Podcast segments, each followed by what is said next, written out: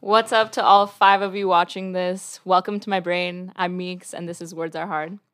So, today's guest is an old family friend going back some, I don't know, probably 12, 13 years. Um, he's my best, he's my sister's best friend's little brother, and his name is Louis Macias. So, without further ado, here is Louis. Hey, how's Hey, it going? Hey, How old are you now, Louis? I, I forgot to ask you that. How old are you now? I'm uh so I'm 18 now. You're 18. All right. Cool. So you're living out in Lubbock, right? You guys moved to Lubbock a few years back. Uh yeah, so it's actually going on 7 now, 7 years. Seven years. Okay.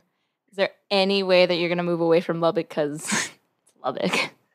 Yeah, I um so I it's funny. Uh you know, so as you know, we moved from Albuquerque Right. and you know, big culture shock from New Mexico to Texas.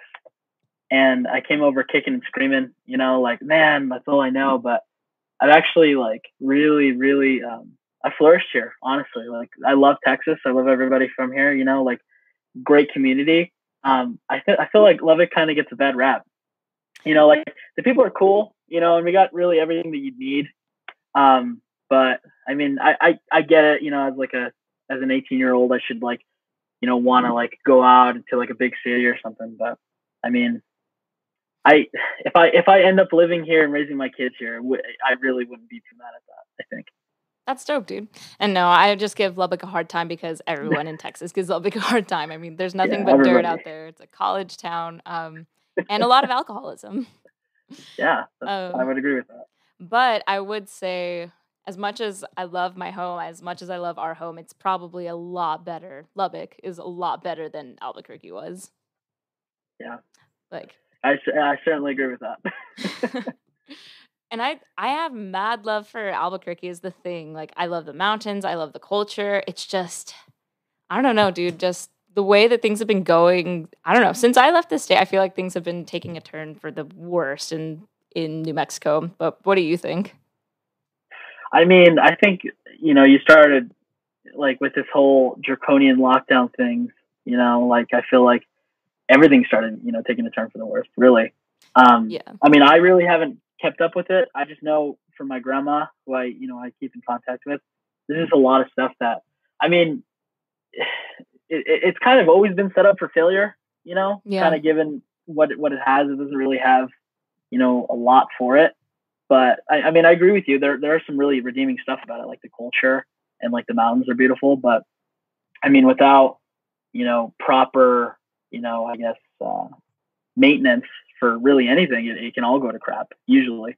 And I mean, I, I, you know, I'm having a hard time remembering because I, I, you know, I got so much other stuff. But I mean, I just, I, I remember like one thing that pops in my head is like the APS Albuquerque, uh, Albuquerque Public Schools. Yeah. Like it was just that was that was bad. Like the the schooling that I had here in Texas versus the schooling that I had in like Albuquerque Uh-huh. were different. I mean, public school sucks in general, Right. but like it was it was superior in Texas at least. How come? And I mean, what's that? why do you think that? Like, what did you notice the difference was between public schooling in Texas versus public schooling in New Mexico? Um, I would say that the the biggest thing would be parent like intervention, like the involvement, I should say. like Mhm. in Texas, we have we have you know everybody knows or excuse me in Lubbock everybody knows everybody. Like our football stadium is due in part why it's so amazing is because football is religion here in Texas. But right. like the my bestest um what was it? No, no, no, no, no, that's not true. Th- This kid that I happen to know, uh, I think his name is Braden. His dad worked for a bank, uh, like Lubbock First National or something, and they like contributed a crazy amount of money to the football stadium right as like Braden started to go to high school, Mhm. and maybe that has something to do with it. But like even like even as far as like extracurricular stuff, like we we're extremely like we have a lot of funding for them. Like uh, our ag, our, our ag program gets like a hundred million dollars a year or something ridiculous like that. Dang. Whereas like in in Albuquerque, from the little bit that I remember for Jefferson Middle School, Mhm. like you know we were like our textbooks were falling apart and stuff. Yeah, dude. I went to Jefferson too, and honestly, I don't remember too much of like the the schooling aspect of it. I had some good teachers for sure, but I think that you're right about the whole um, parent embold or involvement. Did you say or emboldenment? In, in, I guess both, but involvement is what I said. Yeah, I mean the parenting in New Mexico could be a lot better. Like just being involved in your kids' schooling. I, I feel like a lot of people just don't care, and that just has to do with you know the systems, all kinds of systems failing in New Mexico from, I don't know, just from the top down. You know, the governors have not been that great. I mean, I don't know. We could go into it as much as we'd like to, but I just don't really want to. I feel like a lot of people are going to get mad at me for shitting on New Mexico again. And the thing is, I told you, I have like mad love for it, but it's just, it needs to do better. And what I wanted to talk to you about was, you know, the difference between Texas and New Mexico. Not just that, but like obviously Texas is more conservative than New Mexico is, like by far. Do you think yeah. that that has something to do with how the way of life is in each state? Well, yeah, certainly. I, I, I really do think it does. I mean, you look at like places like uh, like New Mexico that are pretty liberal, right? You you basically have you know like with with the with the concept of like liberalism. You want, you know, as many people in the government as possible. And what that means is you have, you know, like a like a basically an un like checked few ruling every aspect of your life, which that is a concept which is government. Yeah. Is just it's just bad news, you know? Whereas in Texas we're way more conservative and we want less people, you know, like dictating everything of our lives. I, I mean, I guess um, you know, like for instance, like I guess the reason why I would think Texas is superior in that case in terms of conservatism. I mean, we live outside the city limits here in Texas, and anytime we need anything, we have a private company come in and they do it in a week, right? Because they want to cut costs, they want to cut time. They're, you know, they, they, they have people to answer to. Mm-hmm. Whereas in, in New Mexico, I would imagine, and I'm a little ignorant to like New Mexico government. Like I really, I, I don't haven't delved much into it, but I, I certainly know, in my opinion, that Texas is superior. Um, but like, I mean, even there was like construction that when I left and came back, it was still going on. Right. In and Texas, the construction that went on in New Mexico too, they had this whole project for this bus system that one just created more traffic for people down on Central. So everyone said it too. Like, why did we even have this project go down? And it was just poor civil engineering on that part coming from a civil engineer, they didn't even need to do that project. They just wanted to make it more aesthetically pleasing, and it just cost them a butt ton of money. Yeah, I mean, and, and that's that's kind of, I mean, if you if you were to sit down with people who you know like that actually you know are you know that that suffer from traffic or or have to deal with you know the commute in in, in Mexico, yeah. you know, they would probably tell you, hey, no, no, no, no, no go on that. But since it's more progressive and way more liberal, you you have a basically i mean the people are disenfranchised they don't really get to say because they have like 70 people you know like the they have like an office of oh well you gotta talk to this guy talk to this guy talk to this guy mm-hmm. and i mean conservative systems aren't really like that it's it's more i mean i people in texas get together and, and uh, in terms of government way less than they do in, in liberal states Gotcha. See, I'm not very privy to the way that the government is run in Texas or in New Mexico. So that's why I'm asking you these things. I don't know why I asked you. Like, I just figured, you know, maybe you might know. You're so young, Louis. You're 18 and you're just you're you're way more involved than I ever was when I was 18. Like I started getting interested in politics when I was like 20 or in, in 2018 is when I started getting involved. So good on you, dude. I think that a lot of more young people need to get involved and aware of like what's going on in the country. Thank you. I mean, I, I, you know, as like I, I've been blessed to, to come to, to Texas where, you know, like like I said, the public school was, you know, vastly different. And I mean I had some really awesome teachers. Like uh, I had a teacher, Mr. Enlow, my government teacher, mm-hmm. who, you know, I, I just kinda I like to have conversations. You know, I don't I don't learn like other people do, you know, where it's like you sit down and you read a you know, you read a piece of paper and then you like answer A, B, and C. I like to like really delve deep into that stuff. And um, Mr. Enlow, like if you're if you're hearing this, Mr. Enlow, I love you and thank you for teaching me everything you taught me. But I mean, I, I would I came in with this with what is told around me and what kind of I absorbed, and then I I you know explained it to him and talked to him the best that I understood it, and then he would he would you know oh well good point, but and and I mean that's I, I do agree with you that a lot of young people don't do that, you know, and I don't really want to crap on my age group, but like in government class, that was the class where you slept in. And my econ class was the same thing. And I was the only one that would like piss everybody off because I would ask questions and then they would like lead to other stuff. But um I don't know, I've always just kind of been curious, you know. And That's awesome. I think politics is politics is a pretty awesome thing to get into. It's all encompassing. It, it, it's you know people. It's it's like science sometimes, and it's, it's a lot of things. And I think it's pretty awesome. Statistics, people, there. Yeah, you're like you said, it's pretty well rounded. Louis, your your camera is kind of like cutting in and out. I was wondering if like I don't know, you could do something on your end to help it be more stable. Nice, you got it. Um, is that good? Yeah, totally. Um, that's good. That's good to have a curious mind. Honestly, I, I think some people, or I think a lot of people, just capitulate and just coalesce with what the narrative is today to to seem like they are involved or to seem like they are with whatever movement is you know deemed as more compassionate or just on the right side of history i guess does that make sense yeah but um oh, yeah certainly yeah that's I, I totally agree with that um i'm put it um one second so like if my camera just pops off just like put your thumb up or something because like it, it's working fine on my end But like I, every time that you say it turns off, I just click on and then click off, and then it, it turns back on for some reason. I don't know why it keeps turning off. Okay, no worries. Sounds good. I will do this when you just need to adjust it. Um, okay, that's the signal. that's the signal. Um, but yeah, so I wanted to ask you, what got you interested in like, or not what got you interested, but more what led you to, I guess, know or be um, revealed to you that you were more conservative than you were liberal. Um, I mean, it really, it really comes down to values. I think for me, um, there's just a lot of things that, you know, for the most part, as a as like a, you know, as a kid my age, you know, you absorb all this social media stuff, and for the most part, like it's all, oh yeah, it's you know, oh, you know, you got to be empathetic, you got to be all these things, and and for the most part, those are good virtues.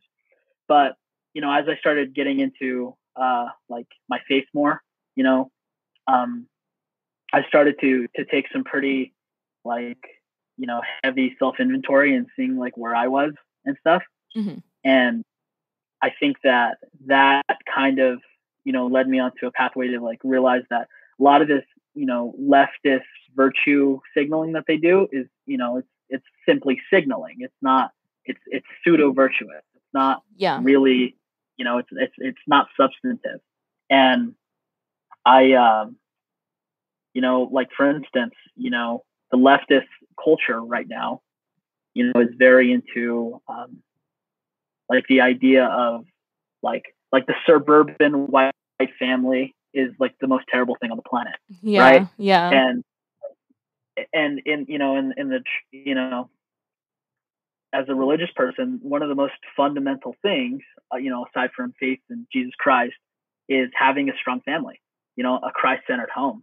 Right. And as you, you know, as you start to delve into like leftist ideology, you know, that sometimes even borders on religion, you know, um, it, it, it wants to dismantle that. And it's kind of it's kind of funny because if you even like look into that even a little more, like the Communist Manifesto, yeah. one of the first things that you have to completely destroy and get rid of is the family unit, which this Amer you know American experiment was built on. And I I mean basically, since I love the idea of a family, you know, I, I there's a lot of stuff that I'm already basically set up to disagree with in terms of like leftist ideology. And as I started looking, you know, more and more into it, I just started disagreeing and disagreeing, and which kind of further put me into my conservative, you know, conservative uh, alignment, I should say. Gotcha. No, and that's really cool that you had that revelation at seriously such a young age. I know you, I keep emphasizing that, but that is really pretty cool that you are starting to understand that more as an 18 year old. Because when I was 18, I think when everyone is 18, they'll say, like, I didn't know anything. I seriously did not. And that's when you're just starting your life. So that's good on you, dude. I'm not saying it's like the best thing to be conservative, but I think that that's just cool that you know that about yourself because it's not popular at all. Like Have you Yeah. gotten a lot of slander for being conservative? I don't know if you would living in Lubbock, but Uh, you know, I I would say that I, you know, I haven't had like death threats like some of my you know conservative friends that I like to listen to have, but um, I mean, you know, even in even in like my family, like you know, Holly and Christina and Anna. Anna, you know, used to live in California. Yeah. Uh, Christina, you know, she's she lived in Dallas for a while.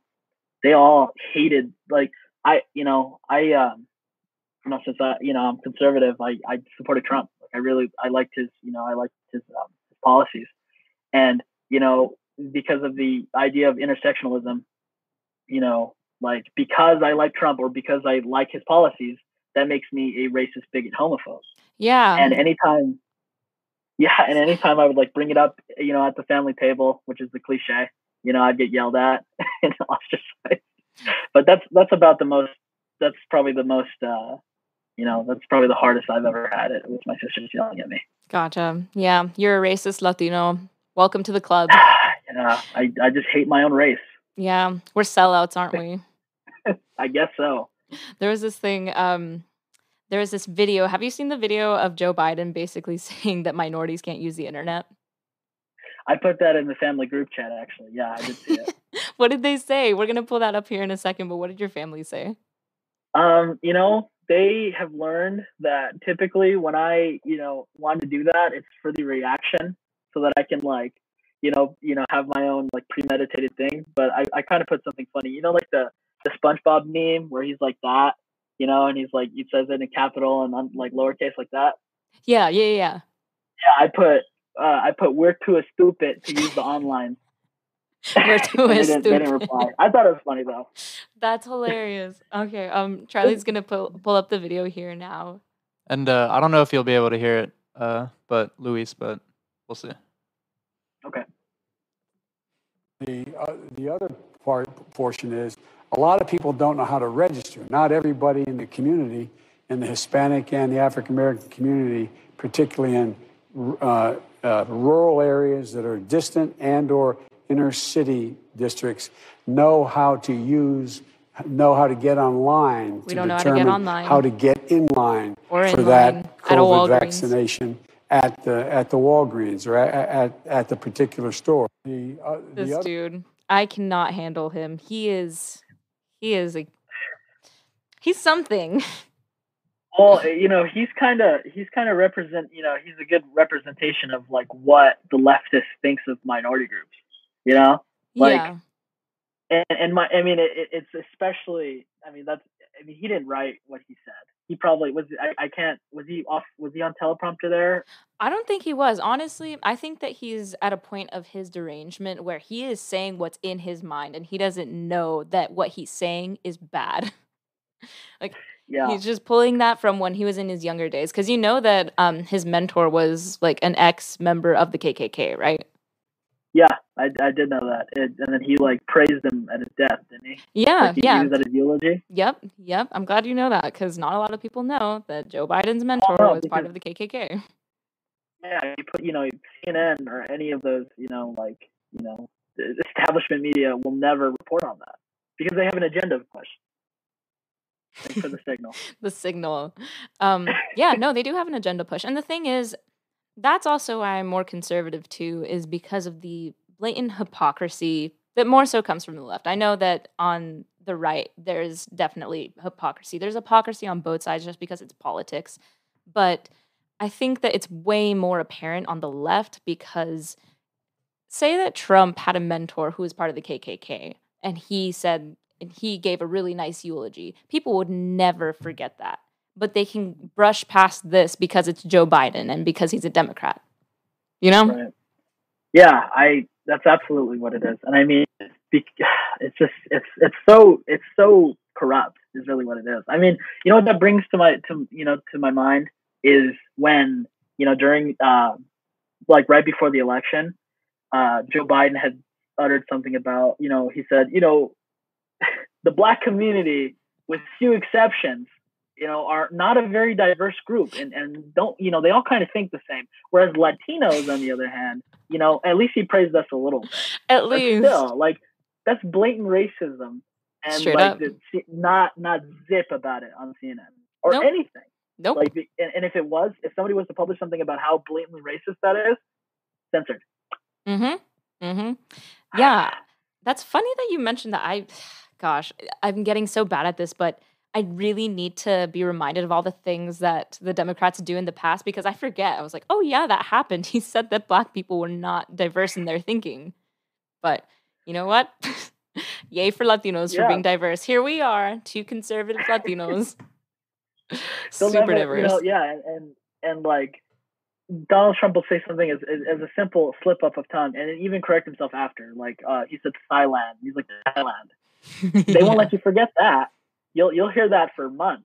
you Yeah. know, oh, oh, what a xenophobe hates Thailand, and then you know, literally in recent memory, you know, you have Joe Biden utterly saying that black people can't think, you know, outside of the, you know, or or or even better, if you don't vote for me, then you ain't black.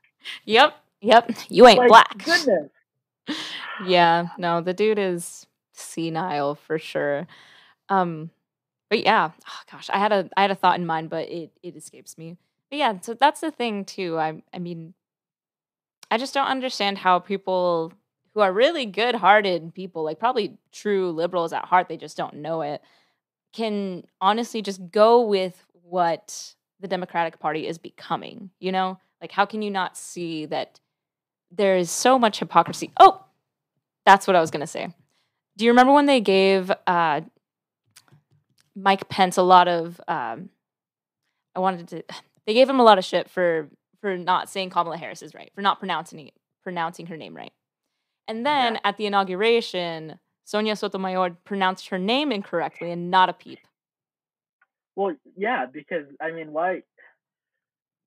I hate, I hate the Democratic like apparatus. Like uh, the the left uh, is terrible, you know. But I absolutely commend them for how effective they are in in manipulating people into into completely being com- almost com- you know sometimes even complicit in what they're doing. Like there's just some some outright crazy like you know what it reminds me of? It reminds me of 1984. Oh know, my god! like, yeah, signal. where okay signal boom i don't know why it keeps turning off i'm on a macbook That's it. okay well, well Get rid of all I- your it's Apple not a- products. it's not a big deal to just click it and then unclick it but like what was i saying oh like uh what, what was the main character's name? Winston? Winston. right. Winston you know like there would be uh, a discrepancy in what big brother said about like the certain portion of chocolate that they get at the beginning of the week. And then it it turns out that you know they oceania couldn't distribute two grams of chocolate and it'd be reduced down to one. So what they had to do is they had to run background and they had to delete and destroy all of the newspapers saying two grams and then reprinting two like saying one gram. Yep. that's absolutely like that's it's it's it's crazy because it happens right before your eyes Mhm. you know and Yeah. if you you know if you're not like winston and you're not red pilled you know that's kind of what it seems like then you kind of just go along with it A- Yeah. and, it, it- like but kind of what i was saying like i absolutely commend their their ability to like i forget who's the philosopher that talked about completely destroying your enemy like you can't even like you burn down libraries you kill their kids and you just destroy all evidence that they even existed that's what the democrats are doing and they're doing it effectively like They if I was a Democrat and I wanted to, you know, make sure that nobody would ever vote like Republican ever again, I'd be doing what they're doing. And I, I like, but It's so at the easy. Same time, it's it's so evil too. Mm-hmm. It is. It is so evil because they play the victim and they know that that, that is effective because they know that people, conservatives and um, liberals alike, are compassionate people. There are compassionate conservatives. We exist. and Yeah, so the they American use that victimhood mentality to get what they want because people have compassion for other people. So whenever you say, like, I'm the victim of this, and you turn that and spin it so that you can gaslight people who are not of the same kind of mentality that you're on, you can, you know, have a lot of power over them. Yeah, I mean, you, see that especially in terms of like, I mean, it's like it's, it's something as basic as basic communication and language. You know, like the the whole PC thing, where if you don't, you know, add an extra alphabet at the end of the LGBTQ plus or what, whatever it is, you know, Yeah. like then you're, you're all of a sudden you're you're a blatant racist and you have to apologize and and it's kind of like the in Game of Thrones like you know oh, what was the king? I forget. King Stark was, or he was going to be like the king. Was I don't know. But anyway, you know, you take the knee for King Joffrey, and they take your head. Mhm. You know, and and that's kind of the civilization we live in. You know, like or, or the society that we live in, where it's like, uh, like um, Amy Coney Barrett. She said preference, which by all accounts, you know, up until that point was completely fine. But because she wanted to paint Amy Coney Barrett as a, you know, transgender gay hater, yeah. he all of a sudden said, "Oh, hey, preference. Don't ever use that word. That is extremely offensive." And then Merriam-Webster uh, Changed it. preference as a pejorative, offensive term. Yeah. Signal. Big brother. Yeah. No, I'm so glad you mentioned that too, because yeah, who is Mazie Hirono, the, the senator who who implied that that the the word sexual preference or the the phrase was offensive? Like, is she gay? Is she transgender? How can she be offended for a whole group of people? Like that just doesn't make sense. But I think Well, that that's she- what the left does too. I honestly yeah. think that a lot of people weren't offended before some leftist most likely woman and i'm not i'm not trying to be sexist when i say that but like most likely woman because i know how certain women think and manipulation is honestly like a it is a flaw of women. It's also a flaw of men too but in this way oh gosh a lot of people have tuned off right now. I know it.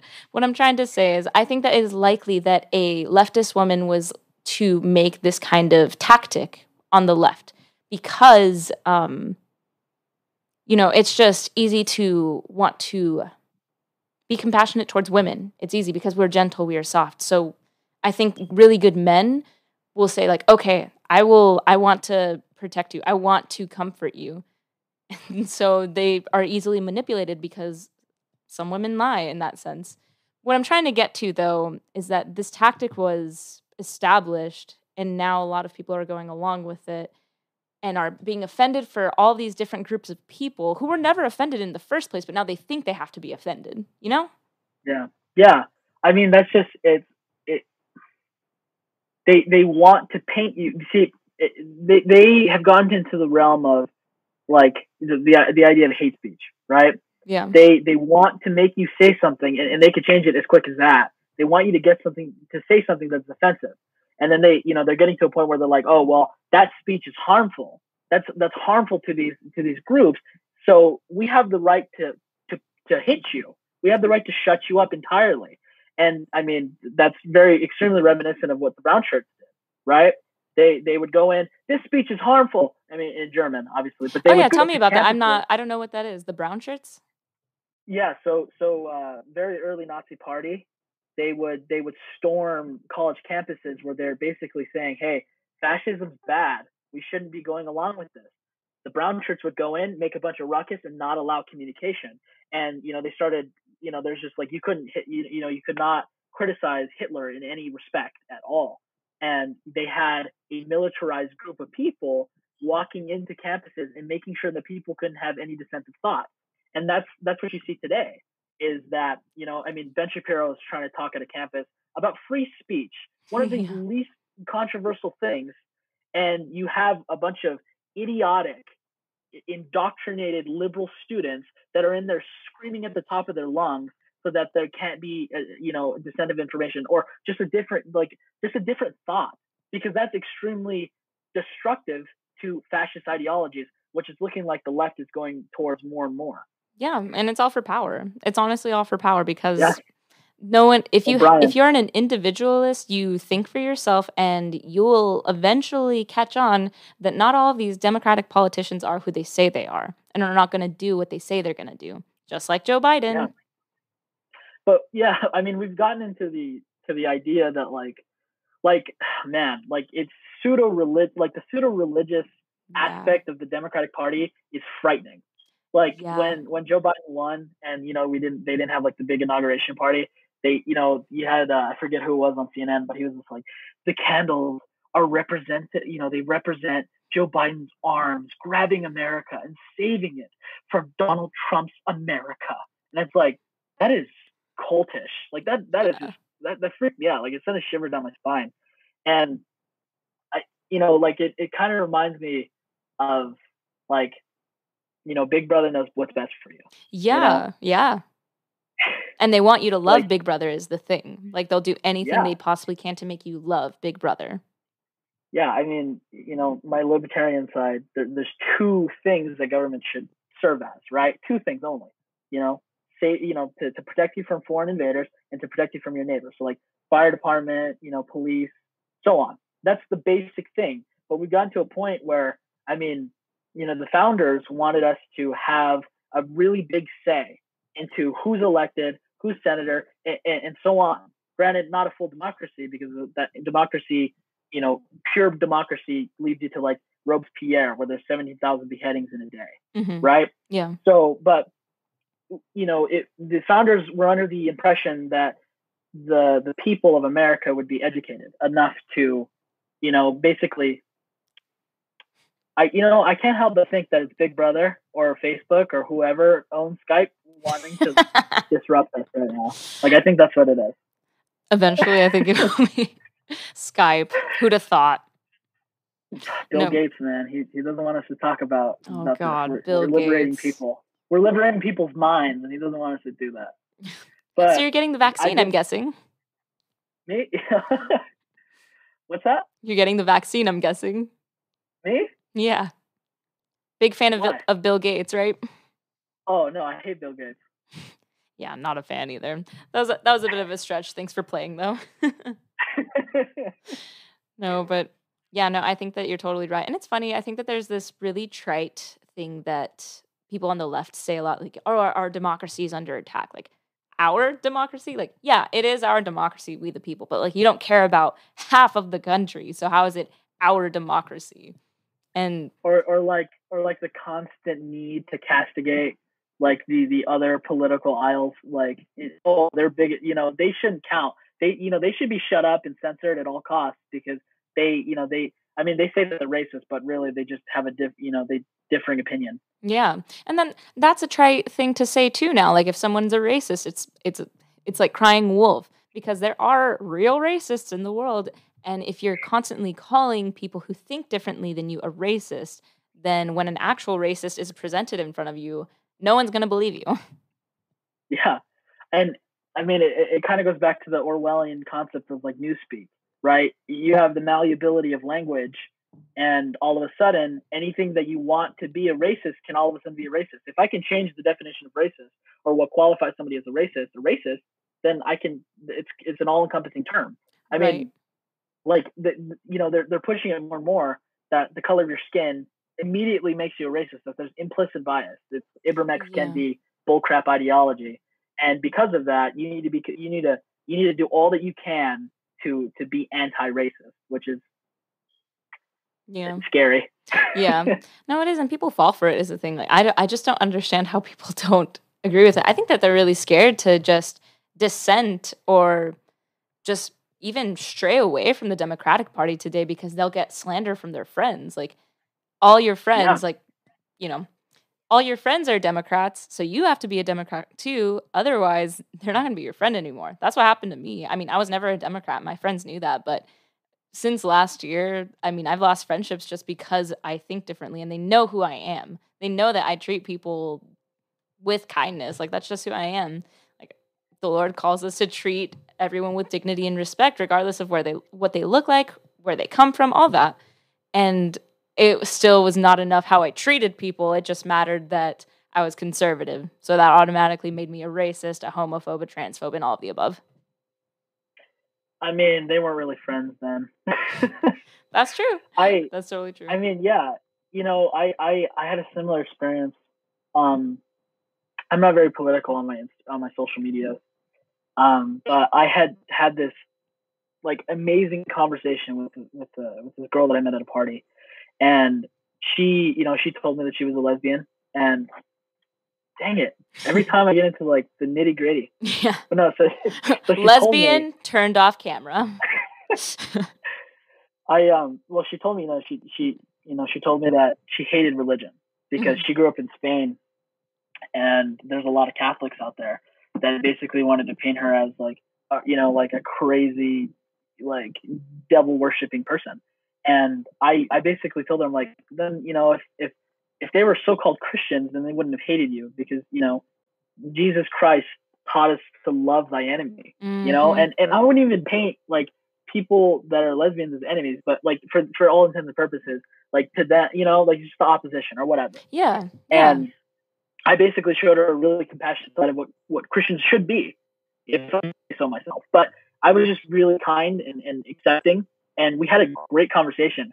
And you know, it, you know, she basically just, you know, I, hopefully, I, it, I would say that we we did like I did change her mind a little bit on that all Christians were like, you know, prejudice, gay haters, you know? Yeah, and like we were, we were friends for a while. And um you know on my story i posted that i was voting for donald trump.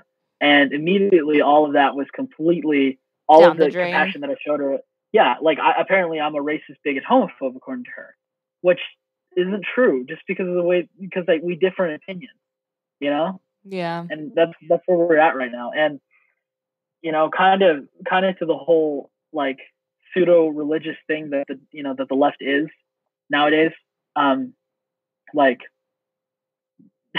joe biden it, it, like he, he he like after the after the what was it january 6th the riot at the capitol right? Yeah, he was able to use that. Winston Churchill said this. He said, "Never waste a good crisis." He said something like that. I'm Mhm. butchering it, but you know that was a terrible moment in American history, which could have brought everybody together because Republicans hate riots, right? yes, Democrats, you know, hated Republicans. But anyway, it could have been a moment where like Joe Biden could have showed that, hey, I'm actually for unity. I'm actually yes. for solidarity of Americans. But instead, what the Democratic Party chose to do was say, hey, everybody that voted Donald Trump are these people. yeah, You know, that and that's that's kind of where we're at right now. It's just I mean, and it's it's brilliant. They're able to divide the country in such a way that, you know, they can use for political gain. yeah, When America notoriously was strong when we were able to get our crap together, you know? yeah. No, we were. Uh, I don't know. We've been. We, as a human race, have just been dwindling since the the beginning of time. Honestly, ever since the fall, we've just been not good. we've been progressively not good. But um, I actually wanted to get into that too, to to segue into faith. I mean, what got you into your faith? Like, I asked my sister this before we had our call. I was like, "Is Louis Mormon?" I don't know. I don't want to ask, but are you Mormon? Like you, I checked your Facebook, and you're part of the Church of Latter Day Saints. So I just wanted to confirm if that is what being a Mormon is. yeah, Church of Jesus Christ of Latter Day Saints is like the, you know, I'm not about I'm not about all that PC culture stuff, but like technically that's the right designation. Uh, and we read, you know, out of the Book of Mormon, so that's kind of where like the term Mormons come from. Gotcha. Uh, but yeah, I'm I'm fully fledged Mormon. Okay, cool. So what got you into that? Like, what? How old were you when you were first um, introduced to the Church of Latter Day Saints? Um, so just a little, so not about the PC culture, but it's Church of Jesus Christ. Oh, I'm sorry. I'm sorry. No, no, Jesus no, no. Christ. No, Okay. you're good. You're good.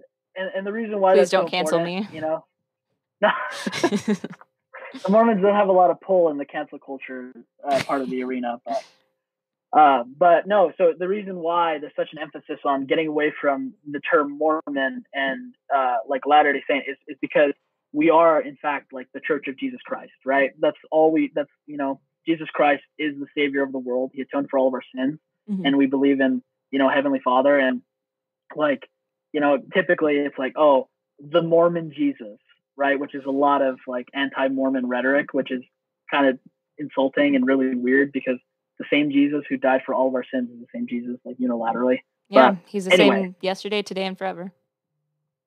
there you go He's, that's that's why we love him so much but um what what kind of got me into it was i mean you know high school for me uh high school for me was was was kind of like a i mean there's a there's a concept right that uh, dave ramsey talks about living like nobody else so that you eventually you can live like nobody like nobody else. Mhm. and because of you know the the blessings that i have in my you know i've had in my life where i've had such an industrious dad and such a caring mother you know i i was i'm set up for so much. I have so much potential. And not to say that people that don't have that aren't but you know especially me i'm exceptionally privileged to have such a loving family. And I mean, uh, high school is a place that you can squander a lot or take advantage of a lot, True. especially in this amazing country that we live in.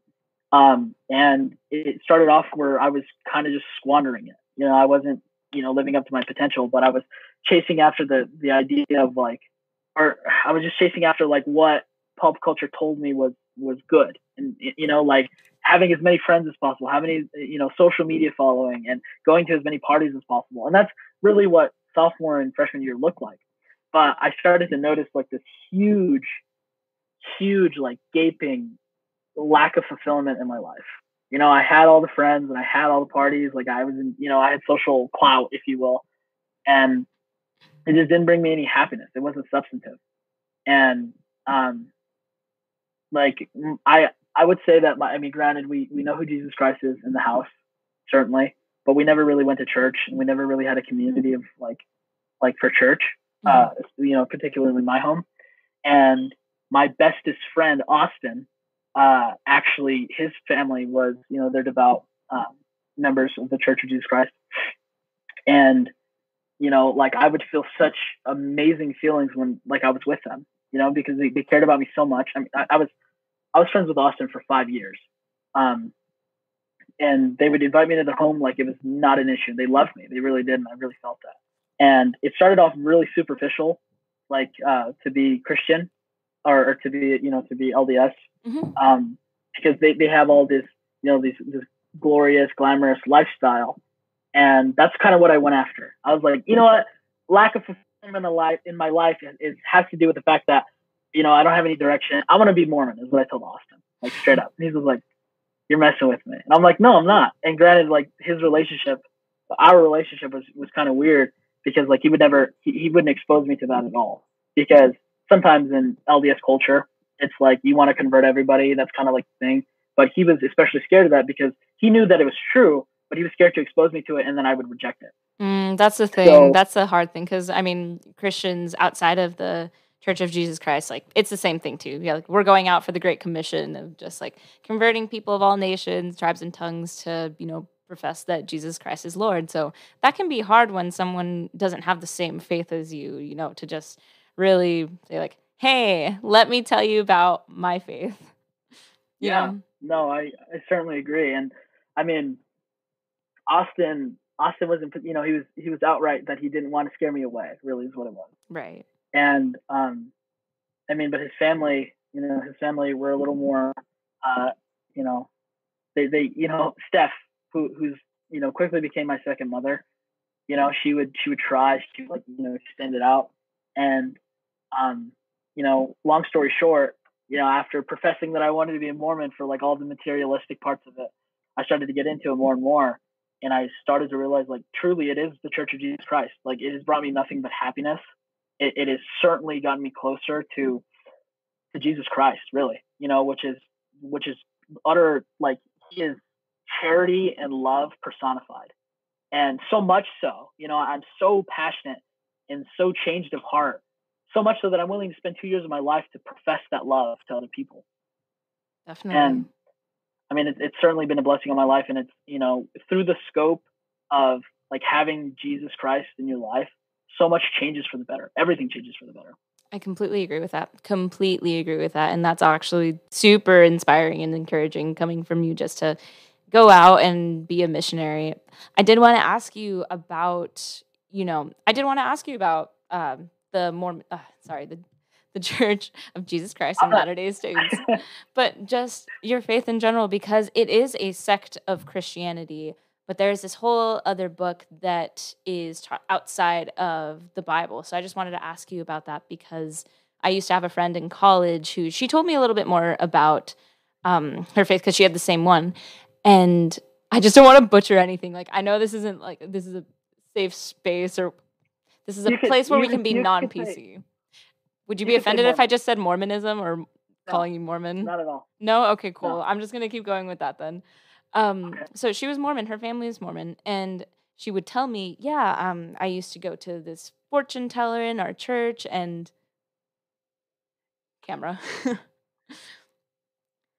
she said that I used to go to this fortune teller at church and he told me, like, you know, who my future husband would be and all this other stuff. I was like, doesn't the Bible say not to go to fortune tellers? Like, is that not in the Book of Mormon? Or yeah, Um, so I think uh, she, I, I, you know, so it, it, patriarch is the is the designation. Okay. And basically, it's just uh, it's not. It doesn't really tell you who your future husband is, um, or anything like that. It it kind of just tells you like it's just like it's called a patriarchal blessing, and that's Okay. uh, it's just basically it's. I mean, I, I would say that it's. I would say that it's pretty. I mean, it, it's it's kind of a source of inspiration, really, um, and it's it's a it's a designated like office in the church, which is patriarch, who um, basically blesses you to to like have a virtuous life. That and I mean, it wasn't like you know I if she had a patriarch that was like your husband's going to be Philip Williams, that's that that's wrong. Gotcha. You I was totally butchering it, but that sounds actually more accurate from now that I'm recalling our conversation. That actually sounds way more accurate than what I just Yeah, said. yeah. Um, it, you know, it basically just tells you like I mean, I'm not going to get into my personal one because it's kind of like a sacred thing, but yeah. you know, it's it's it's basically like, hey, you know, you have immense potential to be a leader, and given your, um, you know, given some of your lineage and your ancestry, like, you know, and I, that's very very broad, um, but it's basically like a, just a, just a blessing of virtue. Like, you know, strive to to be a leader, strive to take heed of of the commandments, and to to be a leader in your family. So like stuff like that. Uh, I mean, I wouldn't say that it's a fortune, but it, it is it is said that um, it does have some pretty heavy implications on like what your life should look like and what you should kind of abide by, which is I would say it's more of like um like a personal constitution almost. Gotcha. I don't know, dude. For me, that that sounds a little bit more like a fortune to me. Like, it, if it has implications as to you know what your life should look like, isn't that kind of making you think, oh, this is what my life should look like, so I should follow this? Granted, like, Um, it, it but it's it's not necessarily like you know it, it should never be like oh yeah you know be a politi- but you're gonna work at McDonald's like it's not like that. gotcha, Live a good life. basically. gotcha.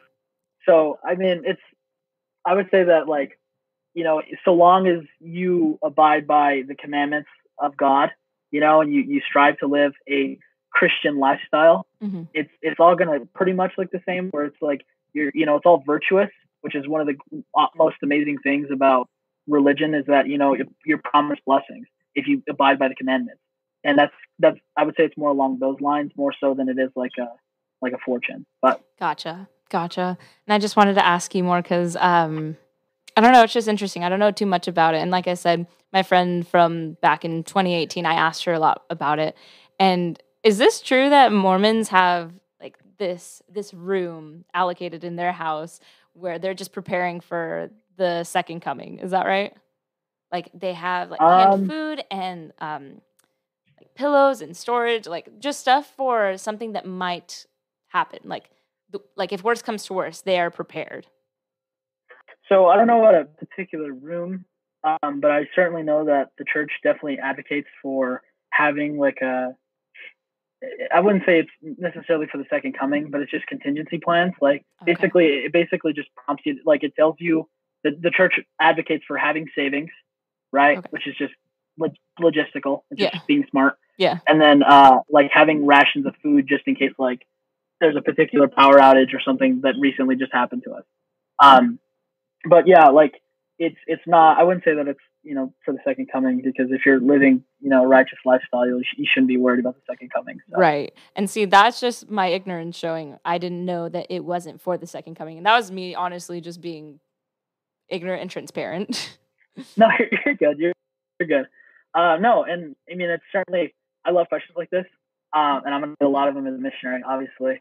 Uh, but I I just, I mean, you shouldn't be afraid to, um, you know, in, in our culture, you know, people are afraid to ask questions, right? Because you, you don't want to offend anybody. But I mean, that's how you really get to know stuff. that's true. and you know like that's kind of what they they want you to bask in ignorance b- by making questions scary because they don't want you to you know to, to you know stumble upon you know knowledge and Yeah. that's why they make everything hard to communicate but as far as asking questions like this i mean i love to answer them my dad my dad is like he's pretty anti. So he just you know he hits me upside the head with a lot of stuff, and I'm pretty used to it. So Gotcha. but for all intents and purposes, I mean, I can understand, you know, especially as being a convert, being a convert to the faith. Um, you know, I certainly had a lot of questions, and I, I came in a skeptic. You know, as as much as I was like, I want to be a Mormon, and then I started like taking the lessons. There was a lot of stuff that, you know, I started. I had to learn the concept of doubting my doubt before doubting my faith. Mm. Um, and I mean, as I as I had those doubts, you know, and just cling on to, okay, well, you, you know, I've learned this. So this, the you know, the the, the voice of the world, right, and the voice of other people, you know, are uh, it's like a shouting voice in your head, right? It's like a constant nagging, you know, telling you that you're not good enough or whatever you're doing is wrong. And then the voice of the spirit is a quiet, somber, comforting voice. Whereas, you know, sometimes when I, I get a doubt in my head, it would be, oh, what about this? What about this? What about this? And then, you know, like I would just cling on to the, hey, like just hold true to your faith and you'll you'll find revelation. And as I've like done that, I've, been able to like, you know, because my dad hit me upside the head a lot with with like anti-Mormon like stuff, and um, you know, like I started to doubt it, and then as I started to like read my scripture and pray about it, like I, I know that you know for a fact that it is the true church, like it is Jesus Christ's church restored in like modern day. Gotcha. Yeah, no, that's Yeah. super powerful, and I and I totally agree with the the doubting your doubts for sure. I mean, that's something that is professed in Christianity all the time. Just you know, when you have doubts, just have a little faith. You know. Yeah. But um, I guess another question of mine is, it seems like there's a specific verse in the Book of Mormon where it's like Second Nephi 25 verse 23 nice.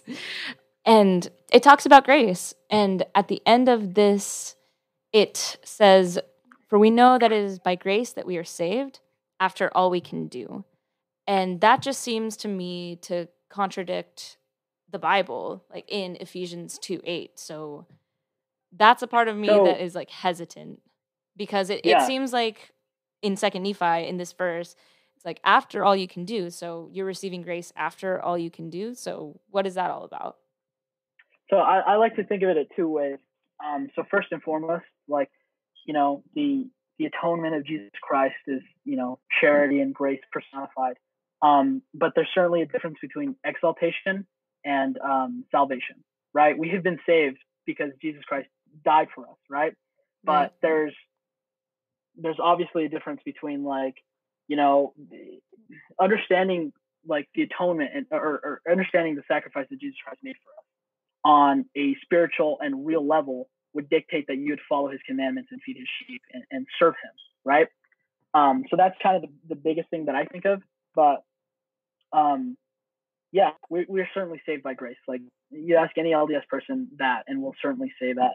But we certainly do believe that works are really important. But in terms of getting, you know, buying our way to heaven, that's that isn't that isn't valid. Like we we we certainly understand that you know being saved by grace is certainly a thing that will get us to heaven but because we understand grace and we understand like the the sacrifice that was made on that day we are that much more obligated to serve in in like really like you know feed his sheep that's the way that i understood it because that that is another big like thing that a lot of people say oh well you believe that you work your way into heaven. No jesus christ paid that debt for us already but Right. there's being exalted and there's being saved and we've been saved but we're not exalted yet.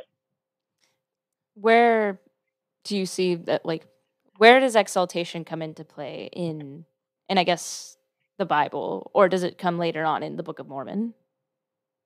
Um, so it's kind of a kind of a hard question, but um, like there, the, the way that I like to think of it is like there's commandments for a reason, right? Like Jesus Christ and his, you know, his um sacrifice didn't invalidate the commandments, be, you know, because like it, it wasn't like all of a sudden the commandments no longer mean anything because we're we don't have to follow them anymore because Jesus Christ like you know paid for that already. Um like jesus christ did die for our sins there was no way for us to make it to you know back to god like without without that debt because there's no way that we could ever come close to that but there there's also a reason why Jesus Christ like told us to do things, right? Yeah. You know, to like love everybody, and that's that's kind of where that comes in. As far as like biblical like like Bible stuff, like like New Testament, that's I'm pretty like I, I I'm working on it. Like like that's what I'm doing right now. Is like pre-missionary is constantly studying like New Testament, Book of Mormon, Old, and Old Testament. But that's that's the way that I like to think about it. Gotcha. But is it also true that Mormons also believe that they can become gods?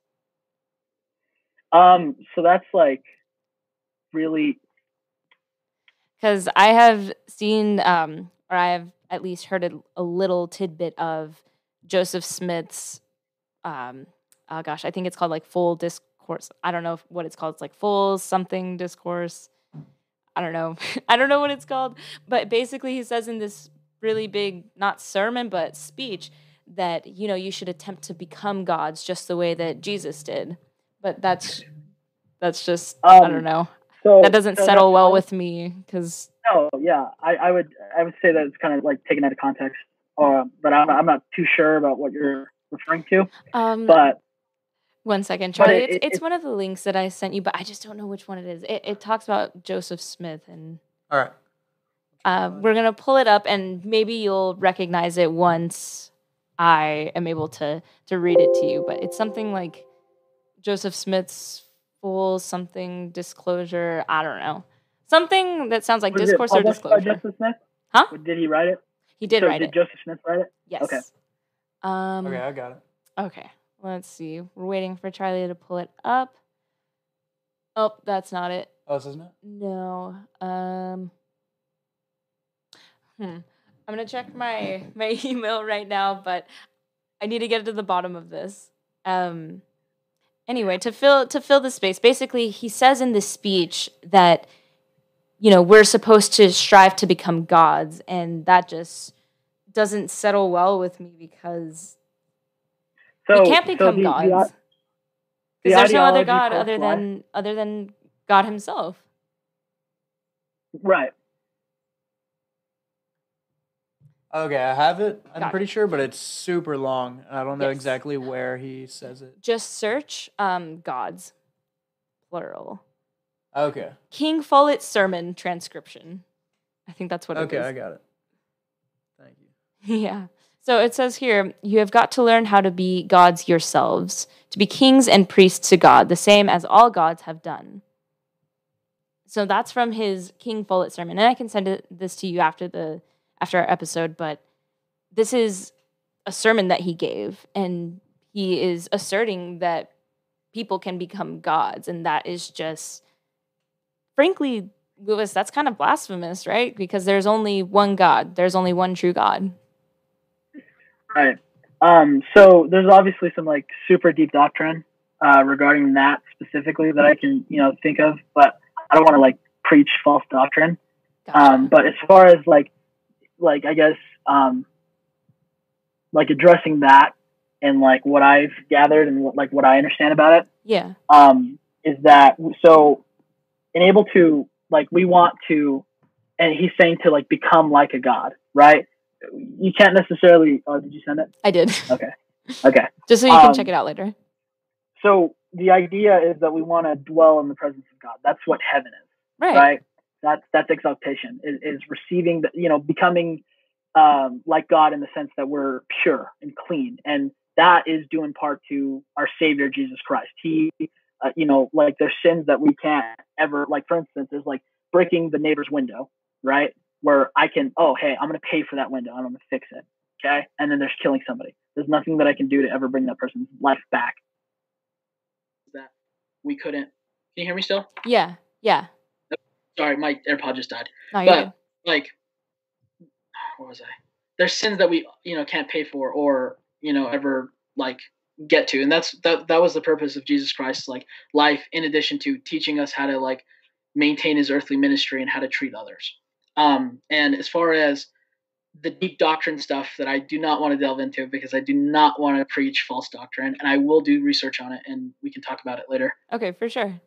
um, but it's it's like you want to strive um, to be virtuous and to keep the commandments and you know um, like be as much like as Jesus Christ as we can Uh, because there's no way that we can become like Jesus Christ, you know, this life at least. Right. But because we're cleansed, we want to be we want to have that ability to to be as much as like God as we can before obviously the atonement and and the cleansing of our sins. Right. We're So- all after like we're all after God's own righteousness and holiness. Like he calls us to be after him and to, you know, follow his commandments in that sense. But what I don't know, what just rubs me the wrong way is just the way that Joseph Smith worded that cuz words do matter. Yeah. And you know, he said become like gods.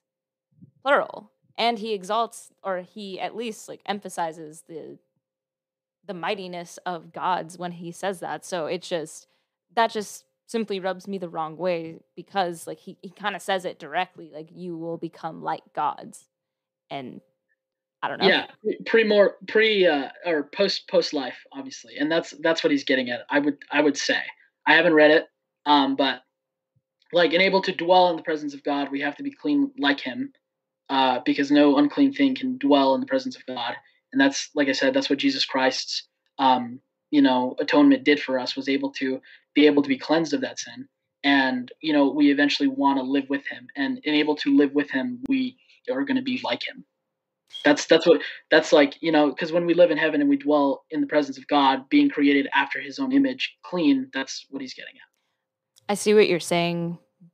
But i also don't think that we'll ever be like jesus like ever. Even when we are in heaven i don't think we'll ever be like him because jesus is god and that's another thing that is i think not true in the mormon or the in the church of jesus christ of latter day saints is that y'all don't believe that jesus is god right like you you believe that yeah we believe that there's so, like there there's jesus god and the holy spirit that Right. they're, they're not they're not the holy trinity we believe they're separate Gotcha. Okay. So Christians believe that they're separate persons, but they are the triune God. Like they're they're different persons, but we believe that they are all just one God.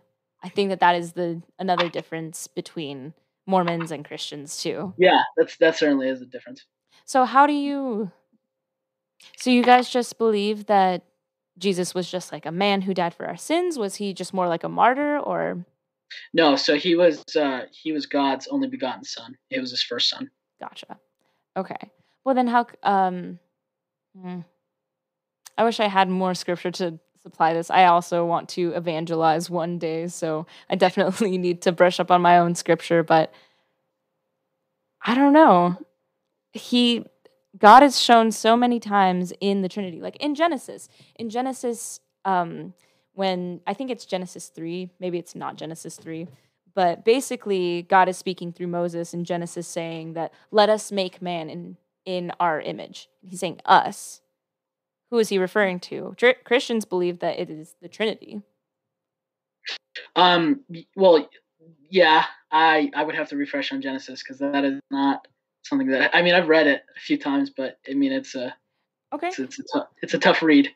It is a tough read for sure.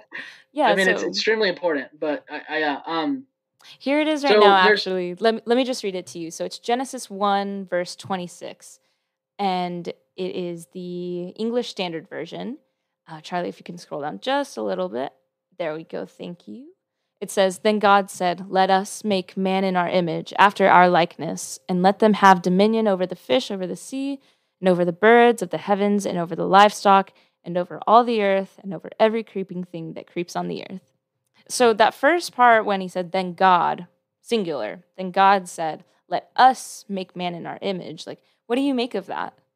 So um, Jesus Christ uh, served a vital role in creating everything, um, and He created the earth and everything that is on the earth, and that's kind of that's what I would make sense of it. That's what we believe is that Can I you think it's like can every you repeat 10 that? minutes I'm so sorry. I, I kind of I kind of zoned out for just one second. What did you say?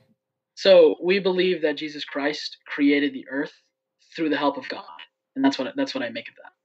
Created the earth with the help of But in through, John yeah, through the help of God. And it, it's uh, we read the King James version, but even even then, I still couldn't quote it to you because Old Testament is not fresh on my mind. I've certainly That's read it, but it's like it's been read to me more so, like in seminary class and at church and stuff. But Gotcha. um, there's like distinctions of like like language. For instance, you know, there's like the, you know, they designate God as like like Father or Heavenly Father, or um, and then like Jesus Christ is Lord. Like they refer to Lord God, and then Right. you know Heavenly Father, God, like Father God, and stuff like that Mhm. and that's kind of where like the distinction of like Genesis and like like Jesus Christ's vital role for creating the earth comes from is like those distinctions. And then um, obviously uh, we believe that Joseph Smith was like a modern day prophet who restored Jesus Christ's uh, church, right? So we have a lot of like modern day um, like scripture and stuff that we believe to be real and true and there's a lot of stuff in that which I would urge you to read if you are actually inter- like if you're interested. Um, you know that that kind of sheds some light on it. I'm for sure. I'm for sure going to read up on it because sometimes I'm fearful of going into different religions just because I don't know. I'm the type of person who can be easily influenced, and I I also want to stand firm in my faith, and and I definitely am firm in my faith of just being a non-denominational Christian. But um, yeah, eventually I do want to evangelize to to people of different nations one day. So I for sure need to brush up on like what it says in the Quran and what it says in the Book Yeah. of Mormon and all that other stuff. So Yeah. Um, I will say this one uh, one thing though that is extremely important. Um, you know, the the Book of Mormon says very blatantly and clearly on the book. Right? It says it's just it says another testament of Jesus Christ, and I like I've come to know as I've read it that it, it has indeed gotten me closer to Jesus Christ. Um, and that was like my biggest thing, you know, like if you ever have anybody saying like you know oh we worship Joseph Smith, that's extremely wrong and, and completely backward. He he served as like a mouth. it- It's similar to like if anybody ever says you know a Mormon worships Joseph Smith is like the equivalent of saying a Baptist worships Moses, right? He just served as a mouthpiece for God in these modern days, in these latter days, to bring to light uh, lots of things that I mean were extremely divisive, um, like were extremely contentious and dividing factor amongst lots of um, early churches in the America, and, and that you know America also has uh, a pretty large part to play in like why you know there was a prophet restored or you know uh, a prophet at that time restored the gospel of Jesus Christ was because you know we lived in a new you know the promised land right? Where there was you know hundreds and I mean probably nowadays there's like thousands of denominations of Christianity right? Uh, that all preach similar things but they're extremely contentious about certain things. So that's why God chose to choose this time to bring to light the the real church of Jesus Christ and that's what we believe gotcha. Okay. yeah, and I, listen, I like, I really urge you to read it because that's that's like, I I I'm doing kind of a poor job right now, but I'm trying my best. Uh, there's people in the church that like have written like I mean as as as missionaries you get a lot of bashers that like want to outright call like Mormons Satanists and stuff, and that's just simply not true. Like we, Jesus Christ is the cornerstone of our religion, and we believe that like Heavenly Father is, is certainly like a real, you know, like we, we really do have faith in Jesus Christ. That's one of the first things, uh, you know, becoming LDS is faith in Jesus Christ and repentance. Gotcha. I think I definitely will check into the Book of Mormon for sure because I do want to learn it. Because one day, like I said, I want to evangelize one day. But um, Yeah. Louis, I think that that is all the time we have. Is there anything, any last thoughts that you want to get out? Yeah, actually, um, Okay. you know, and to to help you as like some guides, you know, like you know, some guides to help you through the Book of Mormon and helping you understand all those questions. I can certainly answer them better than me. I mean, I can even hook you up with some like missionaries, and y'all can have like a casual thing where you guys just talk. Like it's not like you know aimed to to like you know completely convert you, but just to just to like give you a little bit more insight, better so than I did. For sure. I can no, set that up. I can set that up for you if you want. That would be awesome. Well, let me talk to you about that after the episode because I definitely need to brush up on scripture myself. I still haven't read the full Bible. I'm working on it. It's a goal of mine this year, but Hard read. It's a hard read. it is a hard read because you you have to take so much time into it to really understand what God is saying to you. But anyway, thanks so much for coming on, Louis. This was a really good conversation. I'd love to have you on again someday. Yes, please. I want to be. I want to be a uh, a common here. All right, for sure. when you get when you get hundred thousand subscribers. A hundred thousand, maybe one day. All right. Thanks, Louis. Take it easy. Of course. Bye bye. All right. Thanks, Charlie.